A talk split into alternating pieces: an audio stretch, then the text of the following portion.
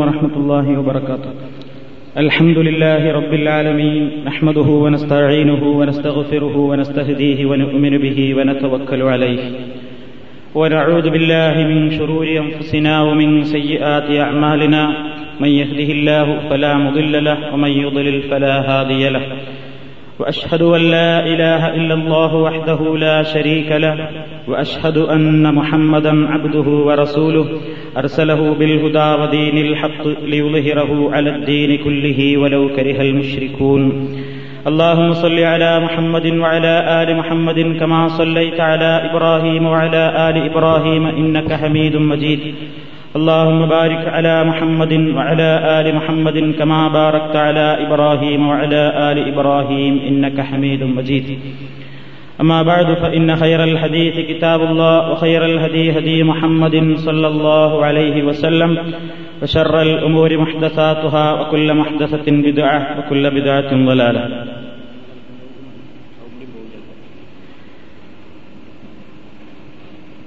സഹോദരന്മാരെ സുഹൃത്തുക്കളെ കർമ്മശാസ്ത്ര സംബന്ധമായ വിഷയങ്ങൾ വിശദീകരിച്ചുകൊണ്ടിരിക്കുന്ന നമ്മൾ പൊതുവിനെ സംബന്ധിച്ചും തായ്മുമിനെ സംബന്ധിച്ചുമാണ് കഴിഞ്ഞ ചില ക്ലാസുകളിലൂടെ വിശദീകരിച്ചത്. മറ്റു ചില കാര്യങ്ങൾ കൂടി ഏതാനും ചില കാര്യങ്ങൾ കൂടി പെട്ടെന്ന് പറഞ്ഞു തീർക്കുകയാണ്. ചൂട് അത് കഠിനമാണ് എന്നറിയാം. സംസാരിക്കുന്ന എനിക്ക് നിങ്ങളെക്കാൾ കൂടുതൽ അത് പ്രശ്നമാണ്. നിങ്ങൾക്കും പ്രശ്നമാണ്. അതുകൊണ്ട് വല്ലാതെ ദീർഘിപ്പിക്കാതെ കുറെ ചോദ്യങ്ങളുമുണ്ട്. അത് അവസാന സമയത്ത് വിശദീകരിക്കുന്നതാണ്. ഉലുവിനെ സംബന്ധിച്ച് പറഞ്ഞ കൂട്ടത്തിൽ നമ്മൾ മനസ്സിലാക്കിയിരിക്കേണ്ടുന്ന മറ്റ് ചില വിഷയങ്ങളുണ്ട്. ഒന്ന് ഉലു എടുക്കൽ നല്ലതായ ചില കാര്യങ്ങളുണ്ട്. ചില കാര്യങ്ങൾ ചെയ്യുന്നതിന്റെ മുമ്പായി ഉളുവെടുക്കൽ പുണ്യകരവും പ്രാധാന്യവുമുള്ള ചില കാര്യങ്ങൾ നിബ്സല്ലാഹു അലൈഹി വസ്ല്ലം പഠിപ്പിച്ചിരുന്നിട്ടുണ്ട്. അതിൽപ്പെട്ട ഒരു കാര്യമാണ് നമ്മൾ മനസ്സിലാക്കിയിരിക്കേണ്ടതാണ് പരിശുദ്ധ ഖുർആൻ പാരായണവും അതുമായി ബന്ധപ്പെട്ട കാര്യങ്ങൾ. എന്നാൽ പരിശുദ്ധ ഖുർആൻ തൊടുന്നതിന് ഉളു നിർബന്ധമാണോ ഇല്ലേ എന്നൊരു തർക്കം പണ്ഡിതന്മാർക്കിടയിൽ നിലവിലുണ്ട്. അതായത് ഖുർആൻ ഉദുവില്ലാത്ത ആളുകൾക്കും ഓതാം എന്ന് എല്ലാവരും സമ്മതിക്കുന്നതോടൊപ്പം തന്നെ മുസഹത്ത് തൊടാൻ ഉളു ഉണ്ടായിരിക്കൽ നിർബന്ധമാണോ? അതായത് ഉളു ഇല്ലാതെ മുസഹഫ് തൊടുന്നത് ഹറാമാണോ എന്ന ഒരു സംശയം ഒരു ചർച്ച പണ്ഡിതന്മാർക്കിടയിൽ മുമ്പേ നിലവിലുള്ളതാണ്. ഒരു വിഭാഗം പറയുന്നത് പരിശുദ്ധ ഖുർആൻ ഉദു കൂടാതെ തൊടൽ ഹറാമാണ് എന്നാണ്. അപ്പോൾ പിന്നെ അത് നരകശിക്ഷക്ക് കാരണമായി തീരുന്ന ഒരു വലിയ പാപമായി തീരും. അത് കാരണം ഉദു ഇല്ലാതെ ഖുർആൻ തൊടാൻ പാടില്ല എന്നൊരു ഭാഗം പണ്ഡിതന്മാർ പറയുന്നു. വേറൊരു ഭാഗം പറയുന്നത് പരിശുദ്ധ ഖുർആൻ തൊടുന്നതിന് ഉദു നിർബന്ധമാണ് എന്ന് കാണിക്കുന്ന വ്യക്തമായ രേഖകളൊന്നുമില്ലാത്തതിനാൽ ഉലു ആവശ്യമില്ല ഖുർആൻ തൊടുന്നതിന് ഉലു ആവശ്യമില്ല എന്നിങ്ങനെ രണ്ടഭിപ്രായക്കാരും പണ്ഡിതന്മാരിലുണ്ട്. ഇസ്ലാമിക പ്രമാണങ്ങൾ പരിശോധിച്ചു നോക്കിയാൽ നമുക്ക് മനസ്സിലാക്കുവാൻ സാധിക്കുന്നത് പരിശുദ്ധ ഖുർആൻ തൊടുന്നതിന് നിർബന്ധമില്ല എന്നാണ്. എന്നാൽ ഖുർആൻ ഉതുവോടുകൂടെ തൊടലും ഉതുവോടുകൂടെ പാരായണം ചെയ്യലുമാണോ ഏറ്റവും നല്ലതും ഏറ്റവും പുണ്യകരവും എന്ന കാര്യത്തിൽ ആർക്കും അഭിപ്രായ വ്യത്യാസം വേണ്ടതില്ല. ഒരാൾക്ക് ഉതുവില്ലാത്ത മറ്റ് ശുദ്ധികളൊക്കെ ഉണ്ട് ഉതുവില്ലെങ്കിൽ അവന് ഖുർആൻ തൊടാൻ പാടില്ല അല്ലെങ്കിൽ എടുക്കാൻ പാടില്ല എന്ന് പറയുന്നതിന് വ്യക്തമായി പ്രവാചകന്റെ ചര്യയിൽ തെളിവുകളൊന്നും നമ്മൾ കാണുന്നില്ല. ഒരു കാര്യം ഹറാമാണെന്ന് പറയണമെങ്കിൽ അതിന് ഖണ്ഡിതമായ തെളിവ് അത്യാവശ്യമാണ്. ഈ വിഷയത്തിൽ പ്രവാചക തിരുമേനിയിൽ നിന്ന് ഈ കാര്യം ഖണ്ഡിതമായ രൂപത്തിൽ അവിടുന്ന് നമ്മളോട് പഠിപ്പിച്ചിട്ടില്ല. പിന്നെ ഉളു ഇല്ലാത്തവർക്ക് ഖുർആൻ തൊടാൽ ഹറാമാണ് എന്ന് പറയുന്ന ചില ആളുകൾ പരിശുദ്ധ ഖുർആാനിലെ സൂറത്തുൽ വാക്കിയത്തിൽ നിന്നുള്ള ഒരായത്താണ് അതിന് തെളിവായി ചിലപ്പോൾ ഓതാറുള്ളത്. ഖുർആാനിലെ ആ സൂക്തം ഇങ്ങനെയാണ്. ഇന്നഹൂല ഖുർആാനും കരീം ഫി കിതാബിൻ മക്നൂൻ ലാ യമസ്സുഹു ഇല്ലൽ മുതഹറൂൻ. പരിശുദ്ധ ഖുർആൻ. അത് അള്ളാഹുവിന്റെ അടുക്കൽ സുരക്ഷിതമായ ഒരു ഗ്രന്ഥത്തിലാണ്. കാരണം ലൗഹൽ മഹ്ബൂദാണ് അതുകൊണ്ട് ഉദ്ദേശിക്കപ്പെടുന്നത്. ലായമസുഹു ഇല്ലൽ മുതഹറൂൻ. അതിനെ പരിശുദ്ധവാന്മാരല്ലാതെ സ്പർശിക്കുകയില്ല. ഇതാണ് ആയത്തിന്റെ അർത്ഥം. ഒരു വിഭാഗം പറയുന്നത് ഇവിടെ പരിശുദ്ധവാന്മാരല്ലാതെ അതിനെ സ്പർശിക്കുകയില്ല എന്ന് പറഞ്ഞാൽ ഉതുവെടുത്തവരെയാണ് ഉദ്ദേശിക്കുന്നത് എന്നാണ്. എന്നാൽ ബഹുഭൂരിപക്ഷം മുഫസ്സിരിയങ്ങളും വ്യാഖ്യാതാക്കളും പണ്ഡിതന്മാരും പറയുന്നത് അവിടെ ഉതു ഇല്ലാതെ തൊടുന്നതിനെ സംബന്ധിച്ച് ആയത്തിൽ പരാമർശമേ ഇല്ല. അള്ളാഹുവിന്റെ പ്രവാചകന്റെ പരിശുദ്ധ ഖുർആൻ അവതരിച്ചു തുടങ്ങിയ കാലത്ത് മുഷിരിക്കീകളും അതേപോലെ തന്നെ സത്യനിഷേധികളും പറഞ്ഞു ഇത് പിശാചിക്കൾ കൊണ്ടുവന്ന് കൊടുക്കുന്നതാണ് മുഹമ്മദിന്. ഇത് പിശാചുക്കൾ ഇറക്കി കൊടുക്കുന്നതാണ് എന്ന് പറഞ്ഞപ്പോ അതിനെ ഖണ്ഡിക്കാനാണ് ഈ ആയത്ത്. അല്ല ഇത് ഇന്നഹൂല ഖുർആാനും കരീം. ഈ ഖുർആൻ ലാ ഇല്ലൽ മുതഹറൂൻ മിൻ റബ്ബിൽ ആലമീൻ.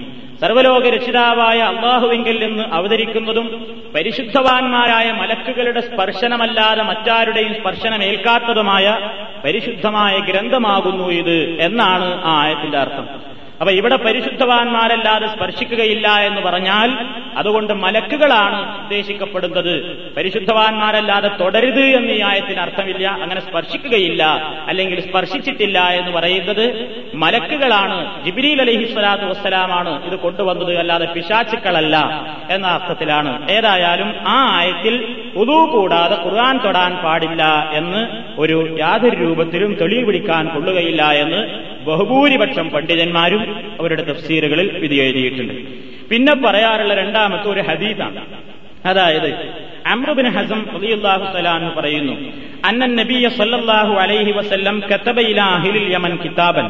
നബി യമൻ വാസികളിലേക്ക് ഒരു എഴുത്തയച്ചപ്പോ വകാന ഫീഹി അതിൽ നബി അറിയിച്ചിരുന്നു ലാ യമസ്സുൽ ഖുർആന ഇല്ലാ താഹിറുൻ ഖുർആനെ സ്പർശിക്കരുത് ഇല്ലാ താഹിറുൻ ശുദ്ധിയുള്ളവനൊഴികെ. അപ്പൊ ഇത് ശുദ്ധിയുള്ളവനൊഴികെ ഖുർആാനിനെ താഹിറല്ലാതെ ഖുർആാനിനെ സ്പർശിക്കരുത് എന്ന് നബി പറഞ്ഞതുകൊണ്ട് ഇവിടെ ചെറിയ അശുദ്ധിയിൽ നിന്ന് ശുദ്ധിയായ ഉളുവാണ് ഉദ്ദേശിക്കുന്നത് എന്നാണ്. ഉളു കൂടാതെ ഖുർആൻ തൊട്ടുകൂടാ എന്ന് പറയുന്ന പണ്ഡിതന്മാർ പറയുന്ന തെളിവ്. എന്നാൽ മറ്റൊരു വിഭാഗം പണ്ഡിതന്മാർ ഇത് അതിനുള്ള തെളിവല്ല എന്ന് പറയാൻ കാരണം ഈ ആയത്തിൽ നബി ഉലുവിന്റെ കാര്യത്തെ സംബന്ധിച്ച് സ്പർശിച്ചിട്ടില്ല ഈ ഹദീസിൽ. പരിശുദ്ധ താഹിറല്ലാതെ തുടരുത് എന്ന താഹിർ എന്ന അറബി പദത്തിന് മൂന്ന് നാല് അർത്ഥങ്ങൾ വരാം. ഒന്ന് സത്യവിശ്വാസിക്ക് താഹിർ എന്ന് പ്രയോഗിക്കാറുണ്ട്. ഇപ്പൊ മുഷിരിക്കീങ്ങൾ തുടരുത് അല്ലെങ്കിൽ അന്നേരക്ക് നജസുള്ള ആളുകൾ തുടരുത് എന്ന അർത്ഥം വരാം. അതല്ലെങ്കിൽ വലിയ ശുദ്ധിയുള്ളവൻ തുടരുത് എന്ന നിലക്കായിരിക്കാം. നാലിൽ ഏതാണെന്ന് തീർത്തു പറയാൻ തെളിവില്ലാത്തതിനാൽ ഈ ഹദീസും ഉദുവില്ലാത്തവർക്ക് ഖുർആൻ തൊടാൻ പാടില്ല എന്ന് പറയാൻ രേഖയായി ഉദ്ധരിക്കാൻ പാടില്ല എന്ന് ഇതിനെ സംബന്ധിച്ച് വിശദീകരിക്കുന്ന പണ്ഡിതന്മാർ രേഖപ്പെടുത്തും ചുരുക്കത്തിൽ നമ്മൾക്ക് ഇതിൽ നിന്ന് മനസ്സിലാക്കുവാനുള്ളത് അള്ളാഹുവിന്റെ പരിശുദ്ധമായ കലാം പരിശുദ്ധമായ ആ ഗ്രന്ഥം ശുദ്ധിയോടുകൂടെയാണ് തൊടേണ്ടത് എന്ന കാര്യത്തിൽ തർക്കമില്ല. ശരീരത്തിലും ഡ്രസ്സിലുമൊന്നും നജസുണ്ടാവരുത് എന്നാൽ ഉതു വേണോ വേണ്ടേ? ഉതു ഖുർആൻ തൊടാനും പാരായണം ചെയ്യാനും ഉതു ഒരു നിർബന്ധ ഘടകമല്ല. നിർബന്ധമാണ് എന്ന് പറഞ്ഞാൽ പിന്നെ തൊടൽ ഹറാമാവും അങ്ങനെ തൊട്ട് കഴിഞ്ഞാൽ നരകത്തിലാവും. അതിന് തക്ക തെളിവുകളില്ല. ഉതുവോടുകൂടെ തന്നെ തുടരും ഉതുവോടുകൂടെ തന്നെ പാരായണം ചെയ്യലുമാണ് അങ്ങേയറ്റത്തെ പുണ്യവും ഉത്തമവും എന്ന കാര്യത്തിൽ സംശയമില്ല. എന്നാൽ ഉതു ഇല്ലാതെയും അത്യാവശ്യ സമയത്ത് വേണമെങ്കിൽ ഖുർആൻ തൊടാവുന്നതും ഓതാവുന്നതും സ്പർശിക്കാവുന്നതുമാണ്. ഇതാണ് ഈ വിഷയത്തിൽ നമുക്ക് മനസ്സിലാക്കുവാൻ സാധിച്ചിട്ടുള്ളത്. കാര്യങ്ങൾ കൂടുതൽ സർവശക്തനായ അള്ളാഹുവിനറിയാം. പിന്നീട് ഉതു എടുക്കുന്നത് സുന്നത്തായിട്ടുള്ള വേറെ ചില സന്ദർഭങ്ങളുണ്ട്. ഒന്ന് ഉറങ്ങാൻ കിടക്കുന്നതിന്റെ മുമ്പാണ്. ഇത് നമ്മൾ പല ആളുകൾക്കും അറിയാവുന്നതാണെങ്കിലും പലരും അത് പ്രവൃത്തി പദത്തിൽ കൊണ്ടുവരാറില്ല എന്നുള്ളത് ഒരു ഖേദകരമാണ്. ഏറ്റവും അധികം ഒരു പുണ്യമായിട്ട് നബി സല്ലാഹു അലൈഹി വസ്ലം പഠിപ്പിച്ചിരുന്നതാണ് കാലൻ നബിയു സല്ലാഹു അലൈഹി വസ്ലം ഇതാ അത്തൈത്ത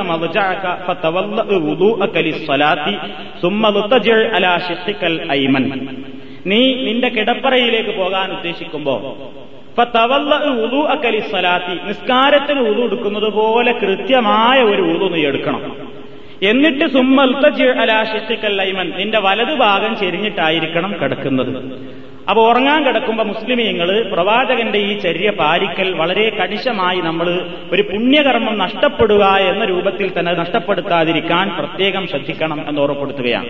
അപ്പൊ ഉറങ്ങാൻ പോകുമ്പോ ഉളുവെടുക്കുകയും ഉളുവെടുത്തിട്ട് ബെഡിൽ പോയിട്ട് വലത് ഭാഗം ചെരിഞ്ഞ് കിടന്നിട്ട് പിന്നെ ഒരു പ്രാർത്ഥന നബി പറയുന്നുണ്ട് അള്ളാഹുലം തുനസ്സിയിലേക്ക وجهت وجهي إليك وفضلت أمري إليك وألجأت ظهري إليك رغبة ورهبة إليك لا ملجا ولا منجا منك إلا إليك اللهم آمنت بكتابك الذي أنزلت ونبيك الذي أرسلت ഈ ദുആ നീ ചൊല്ലുക എന്നിട്ട് നബി സല്ലല്ലാഹു അലൈഹി വസല്ലം പറഞ്ഞു ഫൈൻ മിത്ത മിൻ ലൈലത്തിക. നീ ആ രാത്രിയിൽ മരിച്ചു കഴിഞ്ഞാൽ നീ ശുദ്ധമായ പ്രകൃതിയോടുകൂടെയാണ് നിന്റെ മരണം. നീ സംസാരിക്കുന്ന വർത്തമാനങ്ങളിൽ അവസാനത്തെ വർത്തമാനം ഇതായിരിക്കണം. ഉറങ്ങുന്നതിന്റെ മുമ്പ് നീ എന്തെങ്കിലും വർത്തമാനം പറയുന്നുണ്ടെങ്കിൽ അവസാനത്തെ നിന്റെ കലാം ഇതായിരിക്കണം ഏത് അള്ളാഹുമ്മ ആമൻ തുബി കിതാബിക്കല്ലതി അൻസൽത്ത നബീക്കല്ലതി അർസൽത്ത പടച്ചോനെ നീ ഇറക്കി തന്നിട്ടുള്ള പരിശുദ്ധമായ ഖുർആാനിൽ ഞാൻ വിശ്വസിച്ചിരിക്കുന്നു. നീ അറിയിച്ചിട്ടുള്ള നിന്റെ പ്രവാചകന്മാർ പ്രവാചകനിലും ഞാൻ വിശ്വസിച്ചിരിക്കുന്നു. ഈ വാക്കോടുകൂടെ നീ അന്ന് ഉറങ്ങാൻ കിടന്ന് നീ അന്ന് മരിച്ചുപോയാൽ തന്നെ ശുദ്ധമായ പ്രകൃതിയോടുകൂടെയാണ് നിന്റെ മരണം. അപ്പൊ ഇതിൽ ഉറങ്ങാൻ കിടക്കുന്നതിന്റെ മുമ്പ് ഉറങ്ങുന്നതിന്റെ മുമ്പ് ഉറങ്ങാൻ പോകുമ്പോൾ ഉതു എടുത്തു പോകൽ ശക്തിയായ ഒരു സുന്നത്താണ് പുണ്യകർമ്മമാണ് എന്ന് പ്രവാചകൻ പഠിപ്പിക്കുന്നു. വേറൊന്ന് മനസ്സിലാക്കാനുള്ളത് ജനാപത്തുകാരൻ വലിയ അശുദ്ധിയുള്ള വ്യക്തി തന്റെ ഭാര്യയുമായി ലൈംഗിക ബന്ധത്തിൽ ഏർപ്പെട്ടു. അല്ലെങ്കിൽ അവൻ ഏതെങ്കിലും നിലയ്ക്ക് വലിയ അശുദ്ധി ഉണ്ടായി തീർന്നാൽ ഉറങ്ങുമ്പോൾ പ്രത്യേകം ഉതു എടുക്കൽ സുന്നത്താണ്. അങ്ങനെ അപ്പൊ തന്നെ ആ പിന്നെ വലിയ അശുദ്ധി ഉണ്ടായ ഉടനെ തന്നെ കുളിക്കൽ നിർബന്ധമല്ല. എന്നാൽ അവനൊരു ഉളുവെങ്കിലും എടുത്തിട്ട് ഉറങ്ങാൻ കിടക്കുന്നതാണ് സുന്നത്ത് എന്ന് പ്രവാചകന്റെ ഹദീസുകൾ നമുക്ക് മനസ്സിലാക്കുവാൻ സാധിക്കും.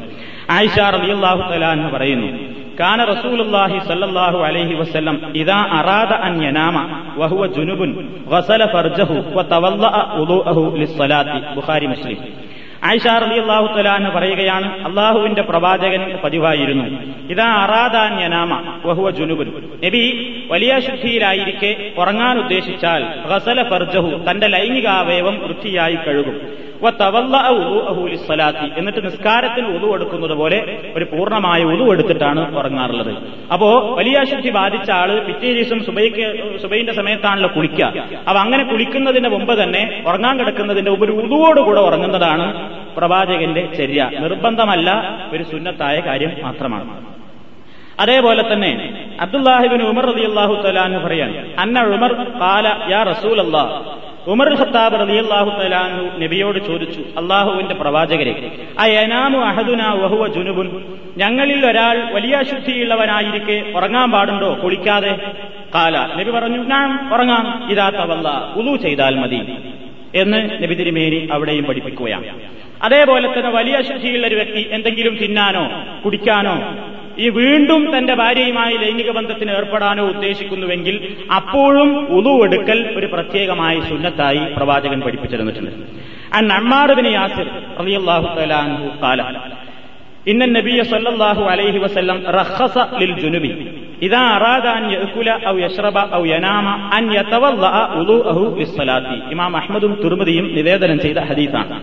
നബി അലഹി വസ്ല്ലം വലിയ ശുദ്ധിയുള്ളവനോട് ഇതാ അറാദ അവൻ ഉദ്ദേശിച്ചാൽ വലിയ ശുദ്ധിയുള്ളവനായിരിക്കെ എന്തെങ്കിലും ഭക്ഷിക്കുവാനോ കുടിക്കുവാനോ ഉറങ്ങുവാനോ ഒക്കെ ഉദ്ദേശിക്കുമ്പോ അന്യത്തവല്ലാത്തി ഒരു ഉതു എടുക്കാൻ നബി സല്ലാഹു അലൈഹി വസ്ലം അവനോട് കൽപ്പിക്കാറുണ്ടായിരുന്നു ഇതൊക്കെ ജീവിതത്തിൽ നിസ്സാരമായിട്ട് ഒരുപക്ഷേ പലർക്കും അറിയില്ല അറിയുന്ന ആളുകൾ തന്നെ ചെയ്യാറുമില്ല. ഇതൊക്കെ പുണ്യം കിട്ടുന്ന കാര്യങ്ങളാണ്. മുതൽ മുടക്കൊന്നുമില്ല. ശ്രദ്ധ വെച്ചാൽ ഈ കാര്യങ്ങൾക്ക് വരെ പടച്ചതമ്പുരാന്റെ അടുക്കൽ കൂലിയുണ്ട് എന്നർത്ഥം.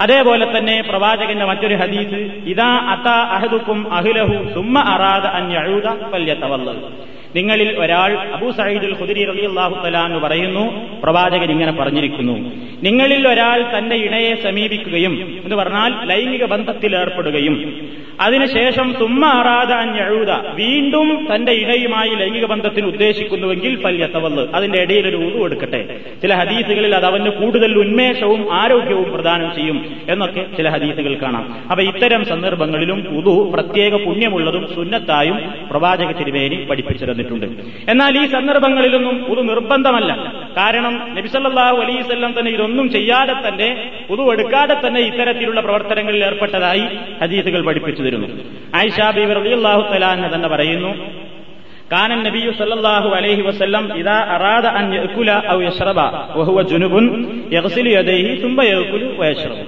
നബി സല്ലല്ലാഹു അലൈഹി വസല്ലം വലിയ ശുദ്ധിയുള്ളവനായിരിക്കെ തിന്നുവാനോ കുടിക്കുവാനോ ഉദ്ദേശിക്കുമ്പോൾ രണ്ട് കൈ കഴുകും എന്നതല്ല എന്ന് പ്രത്യേകം ഉതുവെടുക്കാതെ തുമ്മ യോക്കുലു വയശ്രമു തിന്നുകയും കുടിക്കുകയും ചെയ്യാറുണ്ട്. അതേപോലെ തന്നെ കാനൻ നബിയു സല്ലല്ലാഹു അലൈഹി വസല്ലം ഇദാ കാനലഹു ഹാജത്തുൻ ഇലാ അതാഹ സുമ്മ യഊദു വലാ ഒരിക്കൽ തന്റെ ഇണയുമായി ബന്ധപ്പെട്ടതിന് ശേഷം വീണ്ടും ലൈംഗിക ബന്ധത്തിൽ ഉദ്ദേശിക്കുമ്പോൾ വലായ മുസ്സുമാൻ വെള്ളം തൊടാതെ തന്നെ പ്രവാചകൻ വീണ്ടും ബന്ധപ്പെടാറുണ്ട്. അപ്പൊ അത്തരം ഈ മേൽ പറഞ്ഞ ഈ സന്ദർഭങ്ങളിലൊക്കെ ഉളുവെടുക്കൽ ഒരു നിർബന്ധമല്ല എന്നാൽ ഒരു സുന്നത്താണ് ചെയ്യുന്നത് പുണ്യകരമാണ്. ആയിഷ റളിയല്ലാഹു തലാൻഹ തന്നെ പറയുന്നു കാന റസൂലുള്ളാഹി സ്വല്ലല്ലാഹു അലൈഹി വസല്ലം യനാമു വഹുവ ജുനുബുൻ വലായ മുസ്സുമാൻ നബി തിരുമേനി ഉറങ്ങാറുണ്ടായിരുന്നു. വലിയ ശുദ്ധിയുള്ളവനായിരിക്കെ തന്നെ. വലായ മുസ്സുമാൻ വെള്ളം തൊടാതെ തന്നെ. അപ്പൊ ഉതു എടുക്കാതെയും നബി വലിയ ശുദ്ധിയുള്ളവനായിരിക്കും ഉറങ്ങിയിട്ടുണ്ട്. അതൊക്കെ എന്തിനാണ് നബി അങ്ങനെ പഠിപ്പിച്ചു കൊടുക്കുന്നത്? ഇതൊന്നും ഒരു നിർബന്ധമല്ല. എന്നും നബി ചെയ്താൽ അപ്പൊ ഇത് നിർബന്ധം തെറ്റിദ്ധരിക്കും. അപ്പൊ നിർബന്ധമല്ല. ഒരു സുന്നത്താണ് ശക്തിയായ സുന്നത്താണ് എന്ന് കാണിക്കാനാണ് ചിലപ്പോൾ അത് ചെയ്യുകയും ചിലപ്പോൾ അത് ചെയ്യാതിരിക്കുകയും ചെയ്തുകൊണ്ട് പ്രവാചകൻ ഈ വിഷയങ്ങൾ പഠിപ്പിച്ചു തരുന്നത്. പിന്നെ ഉളുവെടുക്കൽ സുന്നത്തായി നല്ലതായ ചില സന്ദർഭങ്ങളുണ്ട്. ഒന്ന് തീ സ്പർശിച്ച ഭക്ഷണങ്ങൾ കഴിച്ചാൽ വേവിച്ച വല്ല ഭക്ഷണങ്ങളും കഴിച്ചാൽ ഉളു ഉണ്ടാക്കുന്നത് നല്ലതാണ് എന്നാണ് പണ്ഡിതന്മാർ മൊത്തത്തിൽ അഭിപ്രായപ്പെട്ടിട്ടുള്ളത്. അതായത് ഇപ്പൊ നമ്മൾ ഉടു ഉണ്ടാക്കി ചായ കഴിച്ചു അല്ലെങ്കിൽ എന്തെങ്കിലും മാംസം കഴിച്ചു അല്ലെങ്കിൽ വേവിച്ച എന്തെങ്കിലും സാധനങ്ങൾ ഭക്ഷിച്ചാൽ അതുകൊണ്ട് ഉതു മുടിയൊന്നുമില്ല എന്നാൽ അതിന്റെ ശേഷം ഒരു ഉതു ഉണ്ടാക്കുന്നത് കൂടുതൽ പുണ്യകരമാണ് നല്ലതാണ് എന്ന് നബി തിരുമേനിയിൽ നിന്ന് റിപ്പോർട്ട് ചെയ്യപ്പെട്ടിട്ടുണ്ട്. ആയിഷ റളിയല്ലാഹു അനി നബി സല്ലല്ലാഹു അലൈഹി വസല്ലം പ്രവാചകൻ പറഞ്ഞിരിക്കുന്നു തവല്ലഊ മിമ്മാ മസ്സത്തിന്നാർ തവല്ലവു നിങ്ങൾ ഉതു ചെയ്യുക. മിമ്മാ മസ്തത്തിൻ നാറു തീ സ്പർശിച്ച വസ്തുക്കളുടെ പേര് അപ്പൊ വേവിച്ച ഏതെങ്കിലും സാധനങ്ങൾ ഭക്ഷിച്ചതിന്റെ ശേഷം ഉതു എടുക്കുന്നത് എന്താണ് മുമ്പ് ഉതു ഉണ്ടായിരുന്നു അതിന്റെ ശേഷം വേവിച്ച ഏതെങ്കിലും സാധനങ്ങൾ ഭക്ഷിച്ചാൽ ഉതു എടുക്കുന്നത് നല്ലതാണ്. അതുകൊണ്ട് ഉതു മുറിയും എന്നല്ല കൂടുതൽ പുണ്യകരമാണ് എന്നർത്ഥം.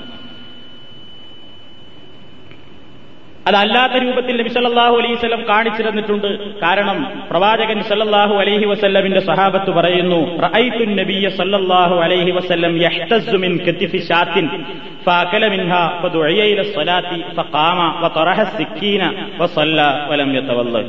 നബിതിരുമേനിയെ ഞാൻ കാണുകയുണ്ടായി. ഒരു സഹാബി പറയണം ഒരാടിന്റെ മാംസം നബി ഇങ്ങനെ മുറിച്ചെടുത്ത് അതിൽ നിന്ന് ഭക്ഷിക്കുന്നു. അപ്പൊ നിസ്കരിക്കാൻ വേണ്ടി വിളിക്കപ്പെട്ടു. പള്ളിയിൽ നിന്ന് ഇക്കാമത്ത് കൊടുത്തു. കാമ നബി ഉടനെ എഴുന്നേറ്റു. തറഹസിക്കീൻ കത്തി അവിടെ ഇട്ടു. നിസ്കരിച്ചു. വലം എത്തവല്ല് പുതുവെടുത്തില്ല അപ്പൊ വേവിച്ച ഭക്ഷണം കഴിച്ചാൽ ഒരു നിർബന്ധമല്ല. എന്നാൽ ചില സമയങ്ങളിൽ നബിസല്ലാഹു അലൈവല്ലം സൗകര്യമുണ്ടെങ്കിൽ അങ്ങനെ ചെയ്യാറുണ്ടായിരുന്നു. ഒട്ടകമാംസം കഴിച്ചാൽ പ്രത്യേക അത് സുന്നത്താണ് ചില ഹദീസുകൾ കാണാം. ഒട്ടകത്തിന്റെ മാംസം കഴിച്ചാൽ ഉതു മുറിയും എന്ന് അഭിപ്രായപ്പെടുന്ന നല്ലൊരു വിഭാഗം പണ്ഡിതന്മാരുണ്ട്. എന്നാൽ അതിന് പ്രത്യേകം തെളിവുകളില്ലെങ്കിലും ഒട്ടകമാംസം ഭക്ഷിച്ചാലും പ്രത്യേകം ഉതു എടുക്കുന്നത് ഒരു പ്രത്യേക സുന്നത്താണ് എന്ന് അതിലേതായാലും തർക്കമില്ല എന്ന് പണ്ഡിതന്മാർ പറഞ്ഞു കാണും. ഇത്രയും കാര്യങ്ങളാണ് ഉദുവിനെ സംബന്ധിച്ച് നമുക്ക് മനസ്സിലാക്കാനുള്ളത്. ഇനി വിശദീകരിക്കാനുള്ളത് കുളിയെ സംബന്ധിച്ചാണ്. ശാരീരികമായി മനുഷ്യന്റെ ഉണർവിനും അതേപോലെ തന്നെ സ്വസ്ഥതക്കും സമാധാനത്തിനും ശാരീരികമായ പുറം വൃത്തിക്കൊക്കെ വേണ്ടിയിട്ട് മനുഷ്യൻ പലപ്പോഴും കുളിക്കാറുണ്ട്. ഇസ്ലാമിലെ കുളി എന്ന് പറയുന്ന ഒരു വിവാദത്തായിട്ട് തന്നെയാണ് ഇസ്ലാം പഠിപ്പിച്ചു തന്നിട്ടുള്ളത്. ഒരു പുണ്യകർമ്മം എന്ന നിലയ്ക്ക് തന്നെയാണ്. ശാരീരികമായും മാനസികമായും മനുഷ്യന് ഉന്മേഷമുണ്ടാക്കി തീർക്കാനും അതോടൊപ്പം ആത്മീയമായ പരിശുദ്ധി നേടിയെടുക്കാനും കൂടെയാണ് ഇസ്ലാം കുളിയുടെ കാര്യത്തെ സംബന്ധിച്ച് നമുക്ക് പഠിപ്പിച്ചു തന്നിട്ടുള്ളത് വൃത്തി ഇസ്ലാമിന്റെ ഏറ്റവും വലിയ പ്രാധാന്യമാണ്. അത്തുഹൂർ ഷത്തുറുൽ ഈമാൻ. ശുദ്ധി വിശ്വാസത്തിന്റെ പകുതിയാകുന്നു എന്ന് നബിസല്ലാഹു അലൈഹി വസ്ലം പറഞ്ഞു തന്നിട്ടുണ്ട് മുസ്ലിമീങ്ങളാണ് ഈ സമൂഹത്തിൽ ഏറ്റവും കൂടുതൽ വൃത്തി ഉണ്ടാകേണ്ടിയിരുന്നത്. പക്ഷേ ഇന്ന് പലർക്കും മുസ്ലിമീങ്ങളാണ് വൃത്തിയില്ലാത്തവർ എന്ന് പറയാൻ കാരണം ഇസ്ലാമിലെ ശുദ്ധീകരണത്തെ സംബന്ധിച്ചുള്ള ബോധമില്ലായ്മയാണ്. ശുദ്ധീകരണം ഇസ്ലാമിൽ ഒരു പുണ്യകർമ്മമായിട്ടാണ് നിശ്ചയിച്ചിട്ടുള്ളത്. അഞ്ചു നേരത്തെ നിസ്കാരത്തിന്റെ പ്രാർത്ഥനയ്ക്ക് ഇസ്ലാം നിർബന്ധമായി ശുദ്ധീകരണം വേണമെന്ന് പറയുന്നു. അതേപോലെ തന്നെ ചില സന്ദർഭങ്ങളിൽ കുളിക്കൽ നിർബന്ധമാണെന്ന് പറയുന്നു. ദിനേന കുളിക്കുന്ന ആളുകൾ പോലും നല്ല രൂപത്തിൽ കുളിച്ച് വൃത്തിയാകുന്ന ആൾക്കാർ പോലും ചില സന്ദർഭങ്ങളിൽ അവർ കുളിയുടെ കാര്യത്തിൽ നിഷ്ഠയുണ്ടാക്കാറില്ല. ഉദാഹരണമായി ഇന്ദ്രിയസ്ഖലനമുണ്ടായാലോ വലിയ ശുദ്ധി ഉണ്ടായാലോ മറ്റേതെങ്കിലും പേരിലൊക്കെ കുളി നിർബന്ധമായി തീർന്നാൽ അതിനുവേണ്ടി പ്രത്യേകം കുളിക്കാത്ത സംസ്കാരമുള്ള ആൾക്കാരാണ് മറ്റു മതവിഭാഗങ്ങളിലുള്ളത്. എന്നാൽ ഇസ്ലാം അങ്ങനെയല്ല. ആ സമയത്ത് കുളിച്ചിട്ടില്ലെങ്കിൽ അതവൻ നരകത്തിൽ പോകുന്ന കാരണമായും ഏറ്റവും കഠിന ശിക്ഷക്ക് കാരണമായി തീരുന്ന ഒരു കുറ്റവുമായിട്ടാണ് ഇസ്ലാം കാണുന്നത്. അപ്പൊ കുളിക്കൽ നിർബന്ധമായ ചില സന്ദർഭങ്ങൾ ഇസ്ലാമിലുണ്ട് എന്നർത്ഥം. ഏതൊക്കെയാണത്? കുളി നിർബന്ധമാകുന്ന ചില കാര്യങ്ങൾ ഇസ്ലാം പഠിപ്പിച്ചു തരുന്നു പെട്ടെന്ന് പറഞ്ഞു പോകണം. ഒന്ന് വലിയ ശുദ്ധിയാണ്. ജനാപത്തുണ്ടാവുക. രണ്ട് നിലക്കാവാം മനുഷ്യന് വലിയ ശുദ്ധി ഉണ്ടാകുന്നത്. ഒന്ന് ഇന്ദ്രിയ സ്ഖലനം സംഭവിക്കുക എന്നുള്ളത്. ഖുർആൻ പറയുന്നു വൈൻ കുന്തും ജുനുബൻ ഫത്തസ്തറു നിങ്ങൾ വലിയ അശുദ്ധിയുള്ളവരായാൽ നിങ്ങൾ ശുദ്ധീകരണം വരുത്തണം ശുദ്ധിയാക്കണം എന്ന് ഖുർആൻ പറയുന്നു. ഇത് മനുഷ്യന് ഇന്ദ്രിയ സ്ഖലനം ഉണ്ടാവുക എന്നുള്ളത് സ്വപ്നത്തിലും ആവാം. സ്വപ്നത്തിലുണ്ടായി തീർന്നാലും മനുഷ്യൻ കുളിക്കൽ നിർബന്ധമാണ് ഉമ്മുസുലൈം റളിയല്ലാഹു തലാൻഹ കാലത്ത് അവർ ചോദിച്ചു യാ റസൂൽ അല്ലാഹ് ഇന്നല്ലാഹ ലാ യസ്തഹി മിനൽ ഹഖി ഫഹൽ അലൽ മർഅത്തി അൽ ഗുസ്ലു ഇദാ ഇഹ്തലമത് ഖാല നഅം ഇദാ റഅത്തിൽ മാഅ فقالت ام سلمى وتحتلم المرأة فقال تربت يدا فبما يشبهها ولدها ബുഖാരി മുസ്ലിം നിവേദനം ചെയ്ത ഹദീസാണ് നബിയോട് ഒരു സഹാബ വനിത വന്നുകൊണ്ട് ചോദിക്കുന്നു അത്യാവശ്യം അറിഞ്ഞിരിക്കേണ്ടുന്ന സത്യമായ കാര്യങ്ങൾ ചോദിച്ചു പഠിക്കുന്ന വിഷയത്തിൽ ലജ്ജ ഉണ്ടായിട്ട് കാര്യമില്ലല്ലോ. അതുകൊണ്ട് എനിക്ക് ചിലത് ചോദിക്കാനുണ്ട് എന്ന് ആമുഖം പറഞ്ഞുകൊണ്ടാണ് ആ വനിത ചോദിക്കുന്നത്. ഒരു പെണ്ണിന് കുളി നിർബന്ധമാകുമോ? ഇത് അഷ്ടലമത്ത് അവൾക്ക് സ്വപ്നത്തിൽ ഇങ്ങനെ തന്റെ ഭർത്താവുമായി ഇങ്ങനെ ലൈംഗിക ബന്ധത്തിൽ ഏർപ്പെടുന്നതായിട്ട് സ്വപ്നത്തിൽ കണ്ടു. നാ കുളിക്കണം? കാല. നബി പറഞ്ഞു നാം കുളിക്കണം ഇതാറത്തിൽ മാ സ്ഖലനം സംഭവിച്ചിട്ടുണ്ടെങ്കിൽ അവൾ കുളിക്കണം. ഫക്കാലത്ത് ഉമ്മുസൽമ അപ്പൊ അവർ ചോദിച്ചു സ്ത്രീക്ക് ഇങ്ങനെ സ്കലനം ഉണ്ടാവുമോ അപ്പൊ പ്രവാചകൻ പറഞ്ഞു ഏ പിന്നെ അല്ലാതെ പിന്നെ എങ്ങനെയാണ് അവൾക്കുണ്ടാകുന്ന സന്താനം പലപ്പോഴും അവളുടെയും ഛായ കുട്ടിക്കുണ്ടാകുന്നുണ്ടല്ലോ. അതുകൊണ്ട് അവൾക്കും സ്കലനം സംഭവിക്കാവുന്നതാണ്. അങ്ങനെ സംഭവിച്ചാൽ പിന്നെ ഇങ്ങനെ സ്കലനം സംഭവിച്ചതായി ദൃശ്യമൊക്കെ അവൾക്ക് കണ്ടു കഴിഞ്ഞാൽ അവൾ കുളിക്കൽ നിർബന്ധമാണ്. പുരുഷനെ പോലെ തന്നെയാണ് എന്ന് പ്രവാചകൻ പറയുകയുണ്ടായി.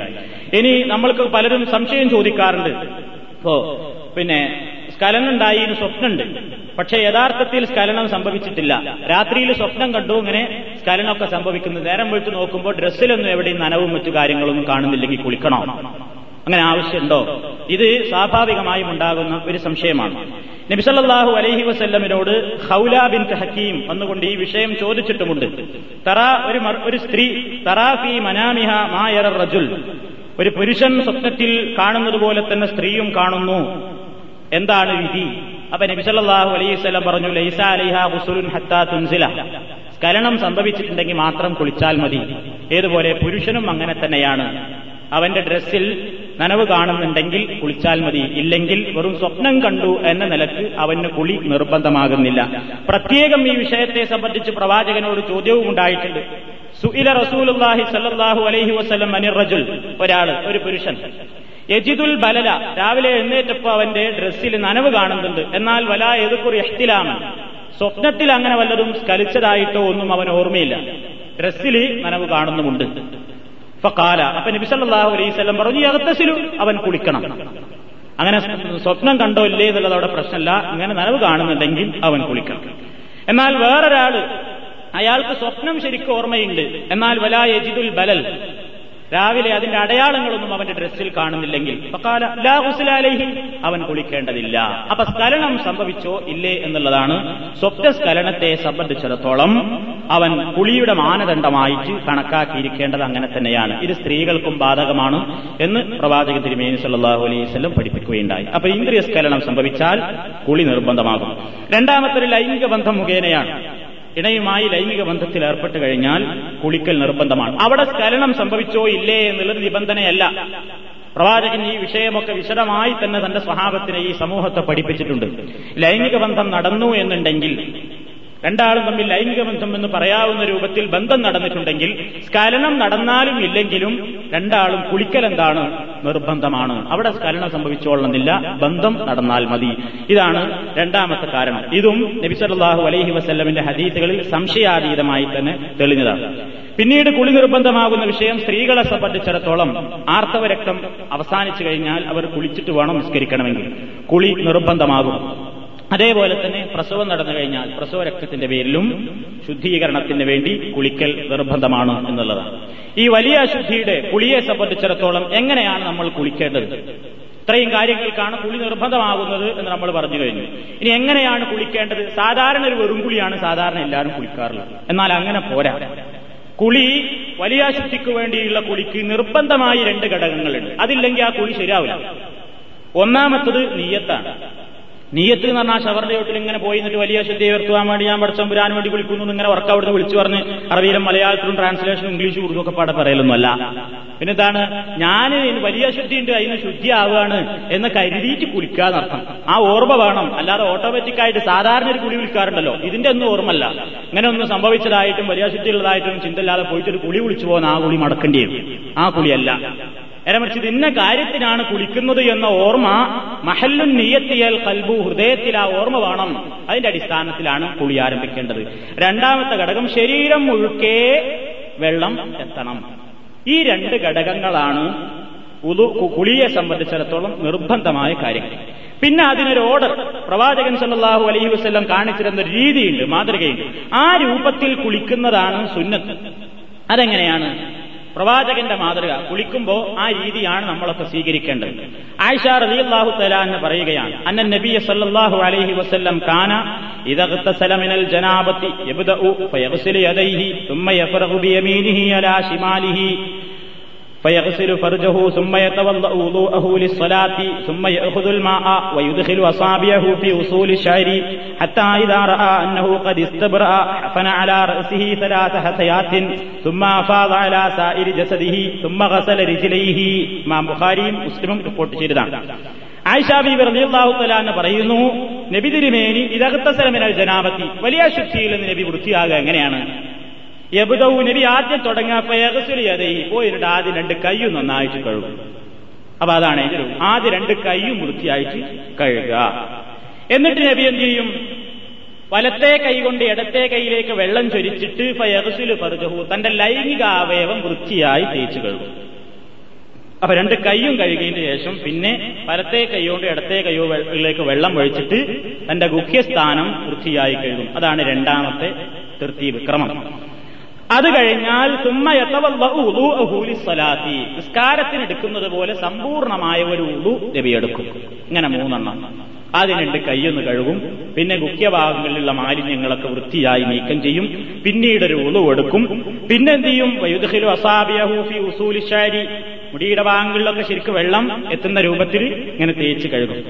അങ്ങനെ എല്ലാം റെഡിയായി കഴിഞ്ഞാൽ ഹസന ഹസയാത്തിൽ വെള്ളം എടുത്തിട്ട് മൂന്ന് കോരൽ തലയിലേക്ക് വയ്ക്കും അത് തന്നെ വലതു ഭാഗം കൊണ്ടാണ് നബി തുടങ്ങാറുണ്ടായിരുന്നത് എന്ന് ചില അതീതിൽ കാണാൻ സാധിക്കും. അങ്ങനെ സുമ്മ പിന്നെ ശരീരത്തിന്റെ എല്ലാ ഭാഗങ്ങളിലേക്കും വെള്ളം ഒഴുക്കും. അവസാനമായിട്ട് കാൽ കഴുകും സുമ്മകസല കസല രുചിലയിലി അവസാനം തന്റെ രണ്ട് കാലും കഴുകാറുണ്ടായിരുന്നു എന്നാണ്. ഇതാണ് കുളിയുടെ രൂപം. വളരെ എളുപ്പമാണ്. ഒരു സംശയത്തിന് ഇടയില്ല ഹദീസുകളിൽ നിന്ന് നിങ്ങൾക്ക് ഈ വിഷയം മനസ്സിലാക്കാവുന്നതാണ്. ഒരു ഉലു ഈ ഉലു ഈ ഉലു കൊണ്ട് തന്നെ നമുക്ക് നിസ്കരിക്കാവുന്നതാണ്. ഈ ഉതു തന്നെ മതി. പ്രത്യേകം അതിന് വേറെ ഉതു എടുക്കേണ്ടതില്ല. ലൈംഗികാവയൊന്നും തൊട്ടിട്ടില്ലെങ്കിലാണ്. ഉതു മുറിയുന്ന മറ്റു കാര്യങ്ങളൊന്നും ഉണ്ടായിട്ടില്ലെങ്കിൽ എന്ന് പ്രത്യേകം പറയേണ്ടതില്ലല്ലോ. സ്ത്രീകൾക്കും ഇതേ രൂപത്തിൽ തന്നെയാണ് കുളി നിർവഹിക്കേണ്ടത്. എന്നാൽ സ്ത്രീകളെ സംബന്ധിച്ചിടത്തോളം നബിയുടെ കാലത്ത് ഒരു പ്രത്യേക സംശയം അവർ ചോദിച്ചു. ജടക്കുറ്റിയ മുടി മെടഞ്ഞിട്ട മുടി ഉണ്ടല്ലോ. ആ മുടി അവർ ഈ കുളിക്കുന്ന സമയത്ത് അഴിച്ചിടണോ? മെടഞ്ഞു വെച്ച മുടി അല്ലെങ്കിൽ തിക്കുള്ള മുടിയാണ്. എന്ത് ചെയ്യണം അവർ അതിങ്ങനെ ഓരോന്നിനും ഓരോന്നിനും വെള്ളം എത്താൻ വേണ്ടി ഇതൊക്കെ അഴിച്ചിട്ടിട്ട് വേണോ കഴുകാൻ? ഇത് സഹാബ വനിതകൾ ഉമ്മുസൽമാ ബീബി റളിയല്ലാഹു തആല പറയുന്നു കാലത്ത് ഉൽത്തു ഞാൻ ചോദിച്ചു യാ റസൂലല്ലാ ഇന്നി അശുദ്ദു ലഫറ റഅസി അഫ ജനാബ? ഖാല ലാ ഇന്നമാ അൻ അലാ സലാസ അലൈകിൽ മാ നബി പറയുകയാണ് ഉമ്മുസൽമാ ബീവി ചോദിച്ചു ഞാനൊരു സ്ത്രീ എന്റെ പ്രത്യേകത തലയിലെ മുടി ഞാൻ മെടഞ്ഞു വെക്ക് കെട്ടിവെച്ച് ഭദ്രമായി കെട്ടിവെക്കാറുണ്ട്. അങ്ങനെ കെട്ടിവെക്കുന്ന അവസ്ഥയിൽ ഞാൻ എനിക്ക് ജനാപത്തുണ്ടായാൽ ഞാൻ കുളിക്കുമ്പോൾ ഈ കെട്ടിവെച്ച മുടിയൊക്കെ അഴിച്ചിട്ടിട്ട് പ്രത്യേക ഓരോന്നോരോന്നായിട്ട് ഇങ്ങനെ കഴുകാൻ വേണ്ടി ഞാൻ ശ്രമം നടത്തേണ്ടതുണ്ടോ? ഇതാണ് ചോദ്യം. റസൂലുള്ള പറഞ്ഞില്ല വേണ്ടതില്ല. ഇന്നമാ യക്കുഫീക്ക് നിനക്ക് ഇത്ര ചെയ്താൽ മതി. നിന്റെ തലയിൽ മൂന്ന് പേരിൽ വെള്ളം ഒഴിച്ചാൽ തന്നെ മതി. ഓരോന്നോരോന്നിലേക്ക് വെള്ളം എത്താൻ വേണ്ടി സാഹസപ്പെടേണ്ടതില്ല. പിന്നെ നിന്റെ ശരീരത്തിലെല്ലാം വെള്ളം ഒഴുക്കുകയും അതോടുകൂടെ നിനക്ക് ശുദ്ധീകരണം വരുത്തുകയും ചെയ്യാം. അപ്പൊ ഇതിൽ നിന്ന് പണ്ഡിതന്മാർ പറയുന്നത് ഇത് തീരെ വേണ്ടതില്ല എന്നുള്ളതല്ല. നല്ലതാണ്. മുടിയൊക്കെ കെട്ടൊക്കെ അഴിച്ചിട്ട് നല്ല രൂപത്തിൽ ചെയ്യുന്നത് തന്നെയാണ് നല്ലത്. പക്ഷെ അതൊരു നിർബന്ധമല്ല. സ്ത്രീകളെ സംബന്ധിച്ചിടത്തോളം അതൊരു നിർബന്ധമല്ല. പ്രയാസകരമാണെങ്കിൽ അവർക്ക് ആ കാര്യത്തിൽ ഒരു ഇളവ് അനുവദിക്കപ്പെട്ടിട്ടുണ്ട് എന്നാണ് പണ്ഡിതന്മാർ ഇതിനെ സംബന്ധിച്ച് വിശദീകരിക്കുന്നത്. മാത്രമല്ല ചില സഹാബികൾ സ്ത്രീകളോട് കെട്ടിവെച്ച മുടി അഴിച്ചിടണം എന്ന് നിർബന്ധമായി കൽപ്പിക്കുന്നത് കേട്ടപ്പോൾ ആയിഷാർ അലിയുള്ളാഹു തലാന അവരോട് ദേഷ്യപ്പെടുക പോലും ഉണ്ടായിട്ടുണ്ട്. അബ്ദുല്ലാഹിബിൻ അമർ അദ്ദേഹം സ്ത്രീകൾ വലിയ അശുദ്ധിയിൽ നിന്ന് കുളിക്കുമ്പോ മെടഞ്ഞു വെച്ച മുടി കെട്ടഴിക്കൽ നിർബന്ധമാണ് എന്ന് അദ്ദേഹം കൽപ്പിക്കാറുണ്ടായിരുന്നു. ഈ വിവരം ആയിഷാ ബീവി കേട്ടു.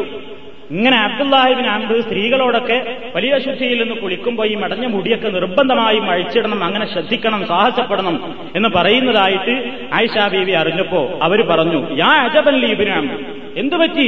ഇബിനാമറിന് എന്തു പറ്റി? കുളിക്കുന്ന സമയത്ത് ഇതൊക്കെ കെട്ടഴിച്ച് സാഹസപ്പെട്ട് കുളിക്കണമെന്ന് അദ്ദേഹം കൽപ്പിക്കുന്നുവെന്ന് ഞാൻ കേട്ടല്ലോ. അവമാഹുന്ന ഊസഹുന്ന ഇനിയിപ്പോ കുറച്ചു കഴിഞ്ഞാൽ സ്ത്രീകളൊക്കെ മുടി വടിച്ചിട്ട് മുട്ടത്തലമ്മൽ വെള്ളം നിറഞ്ഞ് അത്രയും പ്രയാസപ്പെട്ട് കുളിക്കണമെന്ന് വരെ അദ്ദേഹം കൽപ്പിക്കുവോ? എന്തു പറ്റി അദ്ദേഹത്തിന്? സല്ലല്ലാഹു അലൈഹി വസല്ലം മിൻ നിനാഇൻ ഞാനും അള്ളാഹുവിന്റെ പ്രവാചകനും ഒരേ പാത്രത്തിൽ നിന്ന് കുളിക്കാറുണ്ടായിരുന്നു.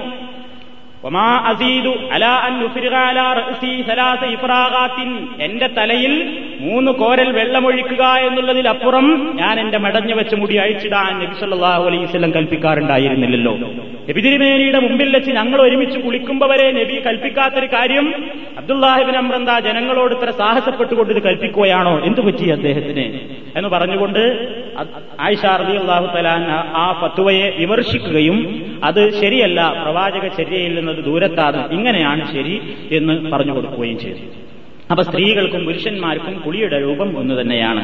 ഈ സുന്നത്തുകൾ കുളിക്കുമ്പോൾ നമ്മൾ ശ്രദ്ധിക്കണം എന്ന് ഓർമ്മപ്പെടുത്തുന്നു. ഇത് കുളിക്കുന്ന സമയത്ത് നമ്മൾ ശ്രദ്ധിച്ചു കഴിഞ്ഞാൽ ഉളുവിന്റെ കാര്യവും അതേപോലെ തന്നെ ആദ്യം കൈ കഴുകലും ലൈംഗികാവയവം കഴുകലും ശരീരത്തിലൊട്ടാകെ വെള്ളമെത്തലും. എന്നാൽ പുരുഷനെ സംബന്ധിച്ചിടത്തോളം ഹദീസുകളിൽ കാണാം. നബിയുടെ ഹദീസിൽ തന്നെ നമ്മൾ കണ്ടു കഴിഞ്ഞു ശാരി. മുടിയുടെ അടിയിലൊക്കെ വെള്ളമെത്തുന്ന രൂപത്തിൽ വിരലോടിച്ചു നബി. അപ്പൊ നമ്മൾ കുളിക്കുമ്പോൾ ശരീരത്തിലെ എല്ലാ ഭാഗത്തും വെള്ളമെത്താൻ പുരുഷന്മാര് പ്രത്യേകം ശ്രദ്ധിക്കേണ്ടതുണ്ട് എന്നാണ്.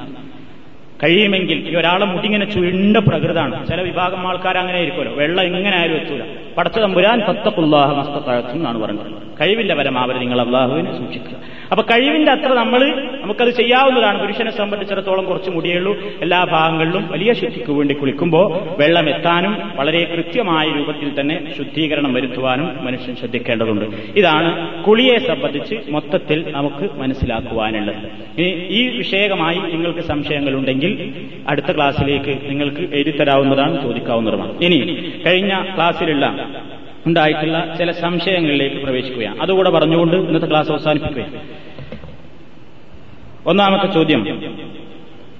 ഉളു മുറിയുന്നതിനെ പറ്റിയുള്ള ഒന്ന് രണ്ട് സംശയങ്ങൾക്ക് പരിഹാരം പരിഹാരമാരായിരുന്നു ഒന്ന് കീശ്വാസം പോയാൽ ഉളു മുറിയുമോ ഇല്ലേ എന്ന വിഷയത്തിൽ ഒരു തർക്കം നിലവിലുണ്ട് എന്നുള്ളതാണ്. അതായത് വലിയ ശബ്ദത്തോടും പിന്നെ വലിയ ദുർഗന്ധമൊക്കെ ഉണ്ടാവണം എന്നാണല്ലോ ചിലർ പറഞ്ഞു കാണുന്നത്. വലിയ ശബ്ദവും അല്ലെങ്കിൽ വലിയ മണക്ക് വേണം എങ്കിലേ പിന്നെ ഉതു കൊടുക്കേണ്ടതുള്ളൂ എന്ന് ചില ആൾക്കാരൊക്കെ പറയുന്നു. ചില ആൾക്കാരെ പേരിൽ കളവായിട്ട് കളിയാക്കി പറയാറുണ്ട്. അത് വേറൊരു വിഷയമാണ്. എന്താണ് അങ്ങനെ ഒരു സംശയം വരാൻ കാരണം? പ്രവാചകന്റെ ഒരു ഹദീസാണ് അതിന് കാരണമായിട്ട് വന്നിട്ടുള്ളത്. ഹദീസിൽ പറയുന്നു അബൂ ഹുറൈറ റളിയല്ലാഹു തആല നിവേദനം. ഖാല റസൂലുള്ളാഹി സ്വല്ലല്ലാഹു അലൈഹി വസല്ലം. നബി സല്ലല്ലാഹു അലൈഹി വസല്ലം പറഞ്ഞിരിക്കുന്നു ഇദാ വജദ അഹദുക്കും ഫീ ബത്നിഹി ഷൈഅൻ ഫാഷ്കല അലൈഹി. അഖറജ മിൻഹു ഷൈഉൻ അം ലാ? ഫലാ യഖറുജന്ന മിനൽ മസ്ജിദി ഹത്താ യസ്മാ സൗതൻ ഔ യജിദ റീഹൻ ഇമാം മുസ്ലിം നിവേദനം ചെയ്യുന്ന ഹദീസാണ്. നിങ്ങളിൽ ഒരാൾക്ക് അവന്റെ വയറ്റിൽ എന്തോ എന്നുള്ളത് പോലെ അങ്ങനെ അനുഭവപ്പെട്ടു. നബി പറയാണ് വയറിന്റെ ഉള്ളിൽ എന്തോ ഒരു അസ്വസ്ഥത.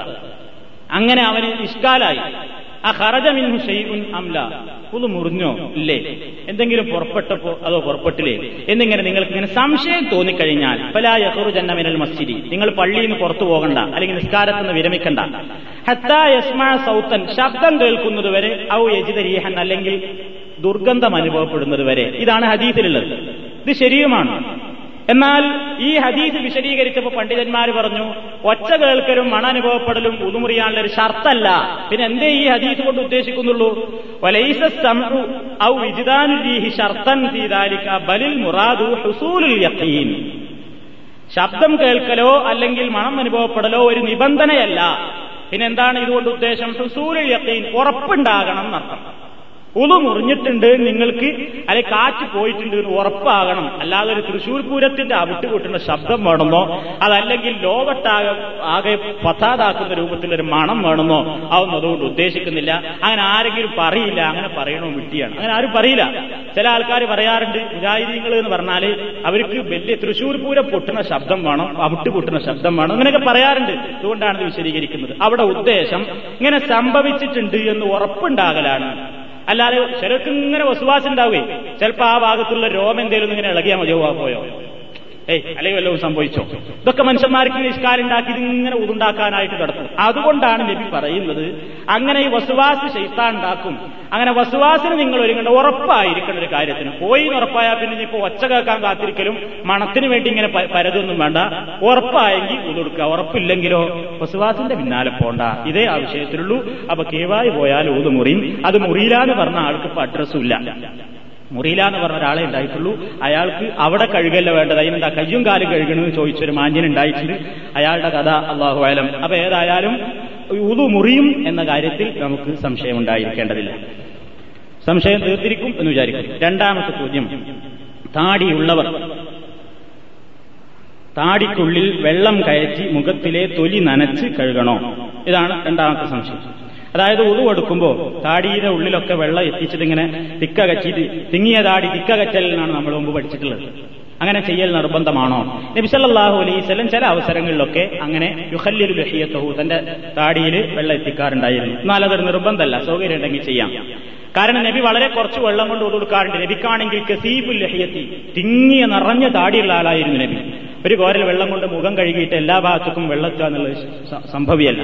അതുകൊണ്ട് തന്നെ അങ്ങനെ താടി രോമത്തിന്റെ ഉള്ളിലൊക്കെ തിക്കകച്ച് ഓരോ രോമത്തിന്റെ ഉള്ളിലും ഇങ്ങനെ വെള്ളം എത്തിക്കണം എന്നുള്ളത് ഒരു നിർബന്ധ ഘടകമല്ല സൗകര്യമുണ്ടെങ്കിൽ ചെയ്യാവുന്നതാണ്. അതൊരു നിർബന്ധമായ കാര്യമല്ല അങ്ങനെ വെള്ളം എത്തിക്കൽ നിർബന്ധവുമല്ല. വേറൊരു സംശയം ഒരാളുടെ ഉദുവിന്റെ അവയവത്തിൽ അതായത് നിർബന്ധമായി കഴുകേണ്ട ഭാഗത്തിൽ ഒരു മുറിവുണ്ട്. മുറിവ് നനക്കാൻ വയ്യ. നനച്ചാൽ രോഗം വർദ്ധിക്കും. അപ്പോൾ അതിനു വേണ്ടി ഉദുവിന് പുറമെ തയമ്മും കൂടി ചെയ്യണോ? എങ്ങനെ വിശദീകരിച്ചാലും. ചോദ്യം ഇതാണ്. സാധാരണയായി എല്ലാവർക്കും സംശയം ഉണ്ടാകുന്നതാണ്. ഒരാളെ കയ്യിലൊരു മുറിയുണ്ട് അല്ലെങ്കിൽ ഉതു കൊടുക്കുന്ന മുഖത്തൊരു മുറിയുണ്ട് അല്ലെങ്കിൽ കാലുമ്മലൊരു മുറിയുണ്ട് ഇങ്ങനെ ആയിട്ടൊരു സാഹചര്യത്തിൽ ഇവൻ എന്ത് ചെയ്യണം?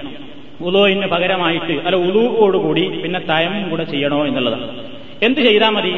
ഒരാളുടെ കയ്യമ്മൽ മുറിയുണ്ട് അല്ലെങ്കിൽ ഒടിഞ്ഞു. ബാൻഡേജ് ഇട്ടിരിക്കുകയാണ്. എങ്ങനെയാണ് അയാൾ ചെയ്യേണ്ടത്? കഴുകാൻ പറ്റാവുന്ന ഭാഗങ്ങളൊക്കെ കഴുകാം ഉതൊടുക്കുമ്പോൾ മുഖം കഴുകാം അവന് കൈ കഴുകാം ഇവിടെ കഴുകാം കാലൊക്കെ കഴുകാം. അങ്ങനെ കഴുകാൻ പറ്റാവുന്ന ഭാഗങ്ങളൊക്കെ കഴുകാം. പിന്നെ ഇവിടെ മുറിയുണ്ട്. മുറിവിൽ വെള്ളം നനക്കാൻ പറ്റില്ല. ബാൻഡേജ് ഒന്നും ഇല്ലെങ്കിൽ എന്ത് ചെയ്താൽ മറ്റു ഭാഗങ്ങളൊക്കെ കഴുകിയിട്ട് വെള്ളം ഇങ്ങനെ കൈയോട്ട് നനച്ച് കുടഞ്ഞിട്ട് വെറും അയിമ അങ്ങനെ മുറിയും അങ്ങനെ തടവുക ഇനി തീരെ മുറിവുമ്മൽ തീരെ നനവ് തട്ടാൻ പാടില്ല എന്നാണെങ്കിലോ അയിമ എന്തെങ്കിലും ഒന്ന് വെച്ച് കിട്ടുക ഒരു ശീല. വെച്ച് കെട്ടിയിട്ട് മറ്റുള്ള ഭാഗങ്ങളൊക്കെ കഴുകിയിട്ട് മറ്റു ഭാഗങ്ങളൊക്കെ ശുദ്ധീകരിച്ചതിന് ശേഷം ആ ഭാഗത്ത് ആ വെച്ച് കെട്ടിയതിന്റെ മേലെ വെള്ളം കൊണ്ടൊന്ന് ഇങ്ങനെ തടവിയാൽ മതി. ഇപ്പൊ ബാൻഡേജ് ഉണ്ടെങ്കിൽ ഈ കൈ കഴുകുന്നതിന് പകരം തിന്മലൊന്നും ഇങ്ങനെ മുട്ടാകെ തടവുക. ഇവിടെ ഒരു ചെറിയ മുറി ഉണ്ടെങ്കിൽ മറ്റു ഭാഗങ്ങളൊക്കെ കഴുകിയിട്ട് ഇവിടെ എന്തെങ്കിലും ഒട്ടിച്ചിട്ടുണ്ടെങ്കിൽ അയിമ മറ്റു ഭാഗങ്ങളൊക്കെ കഴുകിയിട്ട് അയിമ വെള്ളം കൊണ്ടൊന്നും ഇങ്ങനെ തടവുക. കാലുമ്മലായാലും ഇവിടെ നെറ്റിമ്മലൊന്നുണ്ട് ഒരു ഇത്തിരി ഉണ്ട് ഇവിടെ ഒട്ടിച്ചിട്ടുണ്ടെങ്കിൽ മറ്റു ഭാഗങ്ങളൊക്കെ കഴുകിയിട്ട് ആ ഭാഗത്തിന് വേണ്ടിയിട്ട് അതിന്മേൽ എന്ത് ചെയ്യുക? വെള്ളം ഒന്ന് നനച്ചിട്ട് ഉടഞ്ഞ് ഉണ്ട്. ആ കെട്ടി വെച്ചതിന്മേൽ തടവുക. വേറെ പ്രത്യേകിച്ചൊന്നും ചെയ്യേണ്ടതില്ല. ഇതിൽ രണ്ട് അഭിപ്രായം. ഒന്ന് ഷാഫി മധുഹബനുസരിച്ച് മൂന്ന് കാര്യങ്ങൾ ചെയ്യണം. അതായത് കഴുകാൻ പറ്റാവുന്ന ഭാഗങ്ങൾ കഴുകണം. പിന്നെ ഈ പ്രത്യേകം കെട്ടിവെച്ച ഈ ബാൻഡേജും ഒരു ആണ് ഷാഫി മദബിലെ അഭിപ്രായം. ഹനഫികളിൽ ഒരു വിഭാഗത്തിനും അഭിപ്രായമുണ്ട്. എന്നാൽ മറ്റു മധുഹബിലെ പണ്ഡിതന്മാരും നല്ലൊരു വിഭാഗം പണ്ഡിതന്മാർ പറയുന്നത് തയമ്മുമിന്റെ ആവശ്യമില്ല. മുറിവുള്ള ഭാഗത്ത് എന്തുകൊണ്ടെങ്കിലും കെട്ടിവെച്ചിട്ട് മറ്റു ഭാഗങ്ങളൊക്കെ കഴുകി ആ ഭാഗം കൈകൊണ്ട് വെള്ളം കൊണ്ട് വെറുതെ അതിന്മേൽ ഇങ്ങനെ തടവിയാൽ മതി ബാൻഡേജിന്മേൽ തടവിയാൽ മതി എന്നുള്ളതാണ്. പ്രത്യേകിച്ച് അതിന് തയമ്മും ആവശ്യമില്ല എന്നാണ് മറ്റൊരു വിഭാഗം പണ്ഡിതന്മാർ പറയുന്നത്. അള്ളാഹു ആലം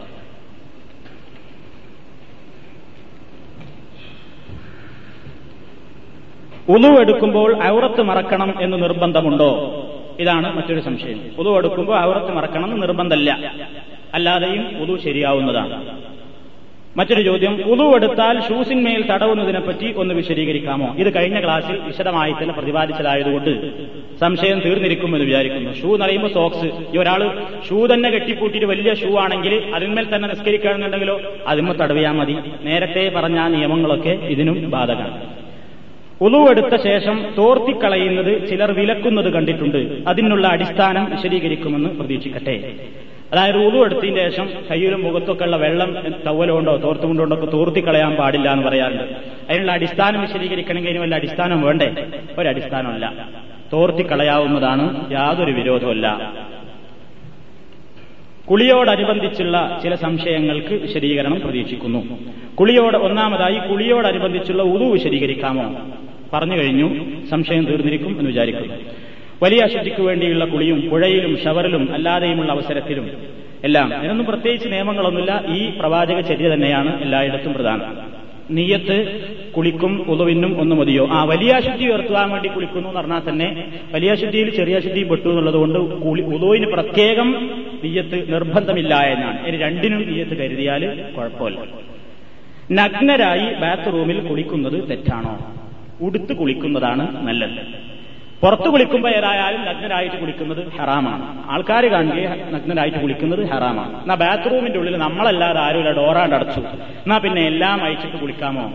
എല്ലാം അഴിച്ചിട്ട് കുളിക്കുന്നത് കുറ്റകരമല്ല. എന്നാൽ ഏറ്റവും ഉത്തമം അവിടെയും ഉടുത്ത് തന്നെ കുളിക്കുന്നതാണ്. ഹറാമൊന്നുമില്ല കുറ്റൊന്നും കിട്ടൂല അങ്ങനെ ഉടുതുണിയില്ലാതെ കുളിക്കാവുന്നതാണ്. എന്നാൽ ഉടുത്ത് കുളിക്കുന്നതാണ് ഏറ്റവും നല്ലത്. ഉതുവെടുക്കുന്ന അവസരത്തിൽ കാൽ കഴുകുന്ന വേളയിൽ ഇടത് കൈകൊണ്ട് മാത്രം കഴുകിയാൽ ഉതു ശരിയാകുമോ? അതോ രണ്ട് കൈ കൊണ്ട് കഴുകണോ? സൗകര്യമുള്ള കൈ കൊണ്ട് കഴുകാം. അതിൽ പ്രത്യേകിച്ചൊന്നുമില്ല. ഏത് കൈ കൊണ്ട് കഴുകി എന്നുള്ളതല്ല കാൽ കഴുകിയോ എന്നുള്ളതാണ് പ്രശ്നം. വേറൊന്ന് നമസ്കരിക്കുന്ന വേളയിലും കുളിറൂമിൽ പ്രവേശിച്ച സമയത്തും തുമ്മിയാൽ മനസ്സുകൊണ്ട് അള്ളാഹുവിനെ സ്തുതിക്കുവാൻ പാടുണ്ടോ? ഇവിടെ ഞാൻ ആ കാര്യം വിശദമായിട്ട് നിസ്കാരത്തിന്റെ കാര്യങ്ങൾ പറയുമ്പോൾ വിശദീകരിക്കും ഒറ്റ വാക്കിൽ പറയാം. നിസ്കരിക്കുന്ന വേളയിൽ ഒരാൾ തുമ്മിയാൽ അയാൾക്ക് ഇനി വേണമെങ്കിൽ അലഹമില്ല എന്ന് പറയുന്നതിന് തകരാറില്ല എന്നാണ് പണ്ഡിതന്മാർ അഭിപ്രായപ്പെട്ടിട്ടുള്ളത്.